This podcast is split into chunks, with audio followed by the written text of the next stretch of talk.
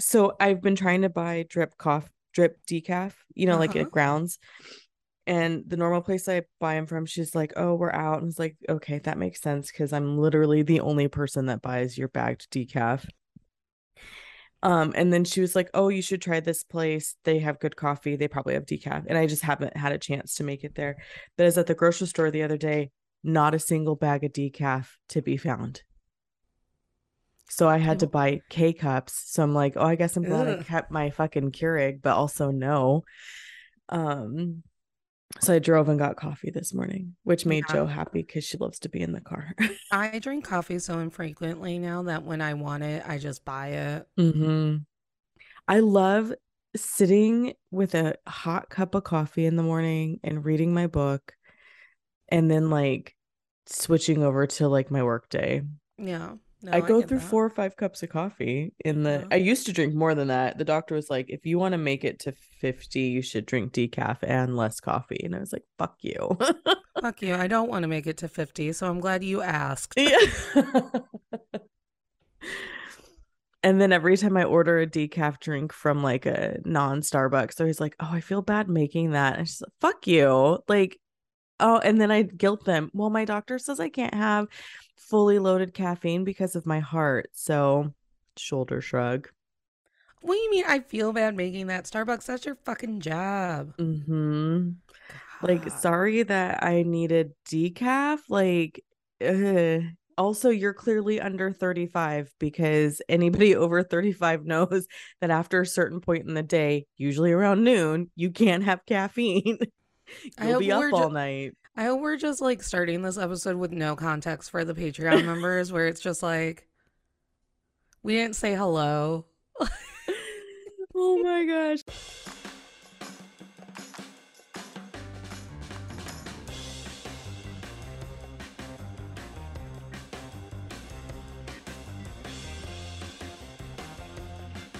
Okay, let's dive in then. So, this is a dual episode. So, friends of pop culture make me jealous, and to all the men I've tolerated before, we'll get a, a smash A smash. hodgepodge of A monster two- mash, if oh you mon- will. Yes, a monster mash of our two shows. Natalie, why don't you tell everybody who you are? Hi, I'm Natalie. I'm the host of To All the Men I've Tolerated Before, your weekly look at everyday misogyny and one half of Still Comfy, the half of Still Comfy that loves One Tree Hill, and most importantly, Gavin DeGraw. That is the most important part. That's you have to say that. Yeah. One day he's going to come on our show. Yeah, one day. I One keep day. tagging him in all the things. He's got nine seasons to show up. Friends, you know me, Julia Washington, your host of Pop Culture Makes Me Jealous, where we analyze pop culture through the lens of race or gender and sometimes both. This uh, bonus Patreon only episode is just going to be, I don't even know, because Natalie and I are talking about the Hocus Pocus movies. The original was from 1993.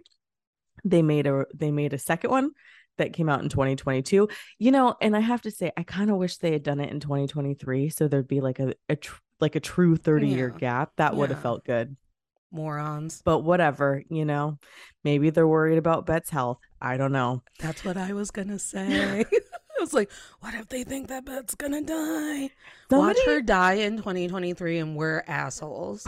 somebody was like oh she's 80 and she's doing all this stuff i was like first of all she's not 80 Not 80. second of all she's like 76 so it's not that far off Yeah, but I won't let my mom tell me how close or if my great aunts are over the age of 80 because I don't like dealing with that in like a spiritual way. I totally get it. Whenever anybody from my dad's generation passes away, I'm always like too close to home. That's Like no I don't like that your birth year is like right next to my dad's birth year. Yeah. Okay, so let's do a quick summary of the original. and friends who are familiar with pop culture makes me jealous know that I love to pull from Google the summaries And because I just think it's yeah, because it's hilarious. Three young women accidentally bring back nope, that's current. Come on. First off, what if the Patreon members don't know what still comfy is? We just Oh, like rock and rolled right into this. Why don't you tell everybody what still comfy is while I find the true summary of 1993? So Patreon, um, we ran out of weeks in October to do all of the spooky content that I would have liked to have covered. And therefore, you are the only people getting the still comfy movie breakdown of the Hocus Pocus franchise because I can't go through spooky season without talking about Hocus Pocus. And so, Still Comfy is our modernized look at all of our comfort movies to to see if they can still hang. it's true. It's true. We found out Grease could not. Could not. Could not. Which... In fact, Grease is boring. That's my hot take. I mean, you're not wrong. I'm not wrong. mm-hmm. Okay, now for the Hocus Pocus 1993 summary. After moving to Salem, Massachusetts, teenager Max Dennison explores an abandoned house with his sister Danny and their new friend Allison. After dismissing a story Allison tells as superstitious, Max accidentally frees a coven of evil witches who used to live in the house.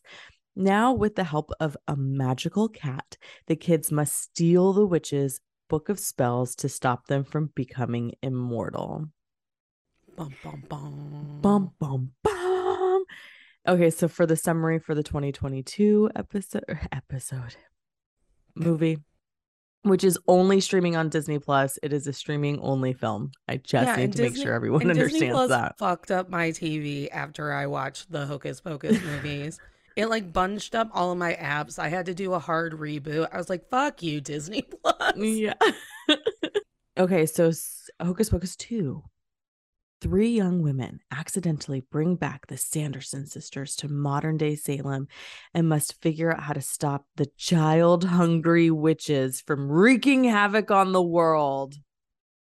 Hocus Pocus, where Penelope had a meltdown every time Binx meowed, which isn't very often in the movie, but she was on like high alert after the first one. And I was like, he's on the TV. Yeah, Joe does the same thing when she hears people whistle or like outside noises. She'll be her, her. And you're like, ma'am, that is the television. There's no one in the backyard. I was like, he's a puppet cat mm-hmm. on the TV. So my first question is Did you ever have a crush on the guy? Or you know what? Girl. I forget what her name is on the show. Allison. Allison. You know what? Are you talking about Max or the ghost cat? Max. Oh, never Wait, Max. Did you have a crush on Thackery? Everyone I know has a crush on Thackery. Interesting. Is that not how it rolls in your life? I don't everyone, know.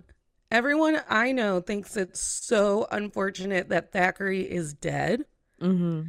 And then, like, I was watching it, I was like, he's too pretty. But then, like, his buddy, who was like, alas, Emily is following the smoke. I was like, where was this man's career?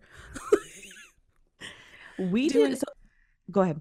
Doing it the most. Um, and my friend uh, at trivia this week or at some point last week, she told me, uh, oh, it was this week. It was Wednesday on trivia. She was like, I thought the cat was hot. I was like, oh, yeah, the ghost Thackery. And she goes, no. I thought he was hotter as the cat. and I was like, what about Salem from Sabrina the Teenage Witch? And she goes, Oh, yeah, with that brand of sarcasm? Absolutely. Salem from the Teenage Witch is hot.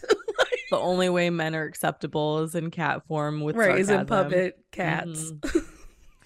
um, I didn't w- grow up watching Hocus Pocus. You didn't? No, remember I came from a conservative Christian. Oh, that's right. Family. The witches. The witches, witches are bad. I don't know how old I was when I first saw it. I must have seen it at my aunt's house. That's the only thing that makes sense because my, even though my auntie was like, I go to church and we are Christians. Um, that's not how she sounded. she sounded yes, it more Southern black than that. Um, I, but it still tracks because she would let me. She's the reason why I think that I have like my issues with like scary movies because we mm-hmm. would watch that shit as children at her house. Well, but it wasn't an annual thing and then when my best friend when my best friend had her daughter and her daughter was old enough to start watching hocus pocus then it started becoming an annual thing i truly think that even For in me. the nine yeah i mm-hmm. think in the 90s hocus pocus wasn't a yearly thing. I think that Hocus Pocus had some sort of renaissance when I was in college. And then everyone was dressing like the Sanderson sisters. They were fucking they became like the symbols of Halloween. Yeah, you know what? That tracks because let's see, we're talking like what 10ish years ago, 10, 12 years Mhm. ago. That makes sense because even the people I know now, oh God, please don't be mad at me, friends, who are like so into Hocus Pocus and do all the things. I don't remember them being that into it 12 years ago. I think it had its resurgence because of streaming. Yeah, I do too. I think um I think that Hocus Pocus was probably a really easy one to miss if your family wasn't into taking you to the theater. Mhm. And I don't think that the Disney Channel made a point to like show it every Halloween because they had like Mom's Got a Date with the Vampire and Twitches and they had And a they- new one every year. And they successfully always reran the Halloweentown trilogy. Yes. and because I remember like we didn't have cable until I was a senior in high school, but my again, same auntie Mhm. who ruined me about scary movies, Yeah. um, did. And I remember Halloweentown always being like on this time of I year. love Halloweentown. It's adorable. It's so cute. And it's and it's very Disney in the sense of like we can safely show this on television and it's not an Mhm. issue because Yeah. Disney's very particular, Whereas, which is fine. Whereas my best friend took her kids to an outdoor like viewing of Hocus Pocus, and so she pre-watched it at home so they wouldn't bother her during the event.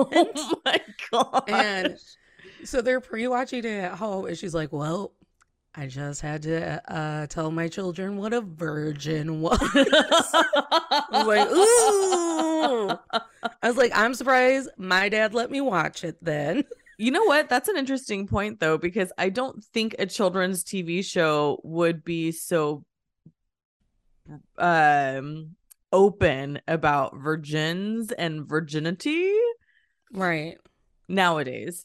Well, and like demonizing the virgin, being like, it's the virgin's fault. They lit, lit the candle. How dare the virgin light the candle? Virgin rich witchcraft is the best witchcraft. Like, what? We must need virgin. right. Do you So think, weird? because like, are we going to do them in sequential order? No, or we can just- go out of order. We okay. can just talk all across Because the board. I, I believe in the sequel, we are made to believe that uh Bette Midler, Winnie, spends her entire life as a virgin. Do you think that that's why she's the most powerful one? Because it like comes out that like Billy just kissed her and he fucked around with Sarah. Yeah. yeah, maybe. Maybe.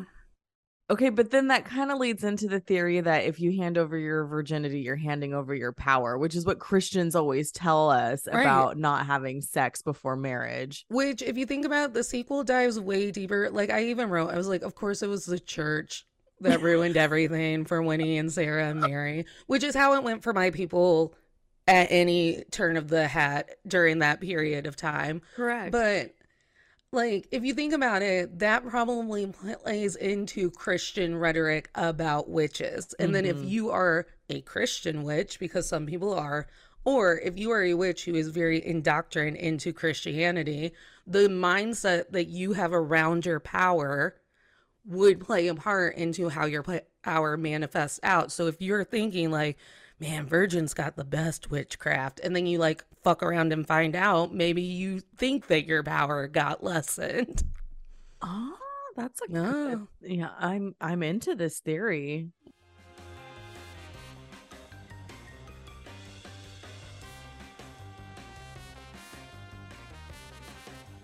If you want to hear the full episode, then head on over to Patreon and join.